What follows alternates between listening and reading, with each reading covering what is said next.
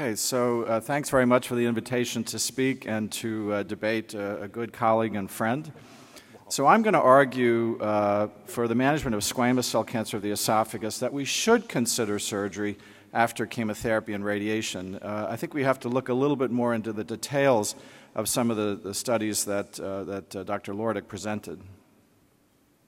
Oops, it's not moving. Sorry, oops. So, even though we debate these issues of chemotherapy, chemoradiation, the role of surgery, the, the benefits of current neoadjuvant strategies are still quite marginal. Survival with surgery alone uh, generally is less than 20 to 40 percent. The two approaches that uh, are applied globally are uh, preoperative chemotherapy, which is mostly done in Japan, or a combination of chemotherapy and radiation with or without surgery, which is the most common Western practice. But again, survival uh, improvements over surgery alone are marginal and range between 6 to 12 percent in older studies.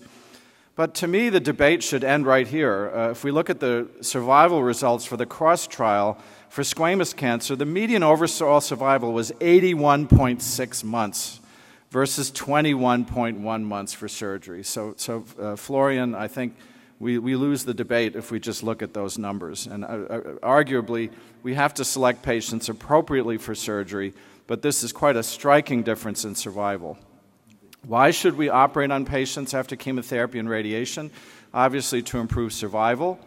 And these are tumors that have high rates of local persistence or recurrence with chemotherapy and radiation alone. And unlike adenocarcinomas, which are more distal and more amenable to surgical salvage, these patients can have catastrophic local failures with fistulization into the airway and other complications. So, chemotherapy alone, at least in the West, is a failed approach for squamous cancers. Uh, the U.S. intergroup trial uh, studied 450 patients with preoperative and postoperative 5-FU platinum and showed no impact on survival, very poor rates of curative resection, and no benefit for squamous cancers. The larger MRC OE02 trial in 800 patients at long term follow up reported only a 6% survival benefit for preoperative chemotherapy, but this was only attributed to improving the rates of R0 resection and maybe a little bit better survival benefit for squamous cancers. Preoperative chemotherapy alone is one of the Japanese standards of care. But the Japanese trials of platinum 5-FU, in my assessment, uh, are quite problematic. Uh, the postoperative chemotherapy trial from Japan, JCOG 9210, uh, showed a disease free survival benefit for adjuvant chemotherapy, but no overall survival benefit. And the, the actual benefit for adjuvant chemotherapy was only seen in node positive patients. The subsequent study, which established the Japanese standard of care, was JCOG 9907 which showed that preoperative chemotherapy was better than postoperative chemotherapy. However, the results from this trial are really contrast and almost conflict with the previous study. In this study, there was no disease free survival benefit and no benefit for N1 patients. Overall survival benefit was only seen in N0 patients, and overall, there was a 12% five year survival benefit. And another complicating uh, feature for this study is only 65% of the postoperative patients got chemotherapy compared to all patients that received preoperative treatment. So the role of preoperative chemotherapy to me is, is just not uh, clearly established. So, non operative chemoradiation was established by the American RTOG trial 8501. This was a trial largely in squamous cancers, which compared a higher dose of radiation therapy alone with or without two cycles of 5-FU and cisplatin. And this trial really changed the standard of care.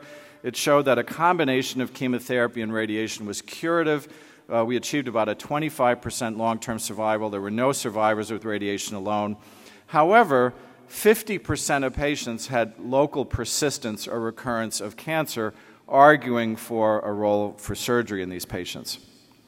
So, what about randomized trials? Uh, uh, the, uh, Florian mentioned the uh, German randomized trial uh, only in squamous cancers. This randomized 170 uh, patients to chemotherapy and radiation followed by surgery versus chemoradiation alone. And this showed no difference in median survival. Uh, there was a trend towards overall survival improvement and a significant improvement in local control of more than 23%, favoring the surgical arm.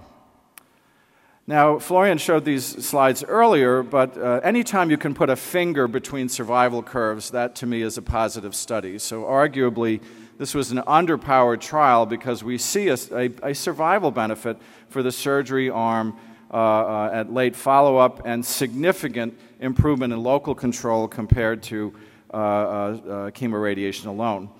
Now, I think we argue, uh, given the potential mortality of surgery, we have to select our surgical patients carefully. Not all patients are a candidate for surgery with squamous cancers, and we need to minimize the operative risk in these patients. So then we have the larger French trial, chemoradiation alone or chemoradiation followed by surgery. Now, in the French study, you had to respond to chemoradiation to be randomized. So this trial selected out responding patients. So it's a different question. They didn't randomize all patients. They entered 450 patients, and only 260 responders were randomized. The non responding patients were excluded. And if we compare chemoradiation plus surgery versus chemoradiation alone, here there was no difference in median or overall survival and this 9% improvement in local control did not um, uh, translate into a survival benefit. And here we see that in responding patients, there appears to be less of an impact on surgery other than local control compared to chemoradiation alone. Now, then these authors published what happened to the non randomized patients, the patients that weren't randomized and taken off study. 192 patients were not randomized, and 112 of these actually went to surgery, so about 60%, and R0 resections were achieved in 71%. So, about 40% of the non responder patients, the non randomized patients, went to surgery. And they had a median survival of 17 months if they were resected. And even in uh, the non responders, 18 patients had a near pathologic complete response, uh, and this accounted for about 16% of all these resected salvage patients. And their median survival in the responders that had good pathologic response was not reached.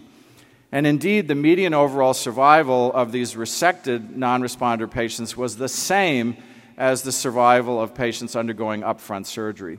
So, arguably, in the non responding patients, surgery plays a role and can uh, contribute to a curative outcome.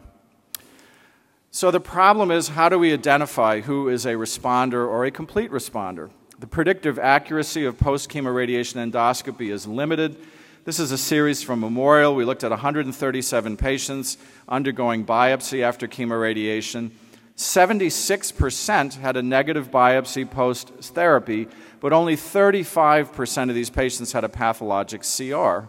So uh, endoscopy is not that useful although a negative biopsy was a better predictor for squamous cancers than adenocarcinomas. Another tool to guide us potentially is PET scan and pathologic complete response. This is another series from Memorial, nearly 500 patients treated with chemoradiation, and a PET scan done after chemoradiation. In all comers, PET response was not associated with either pathologic complete response or nodal disease.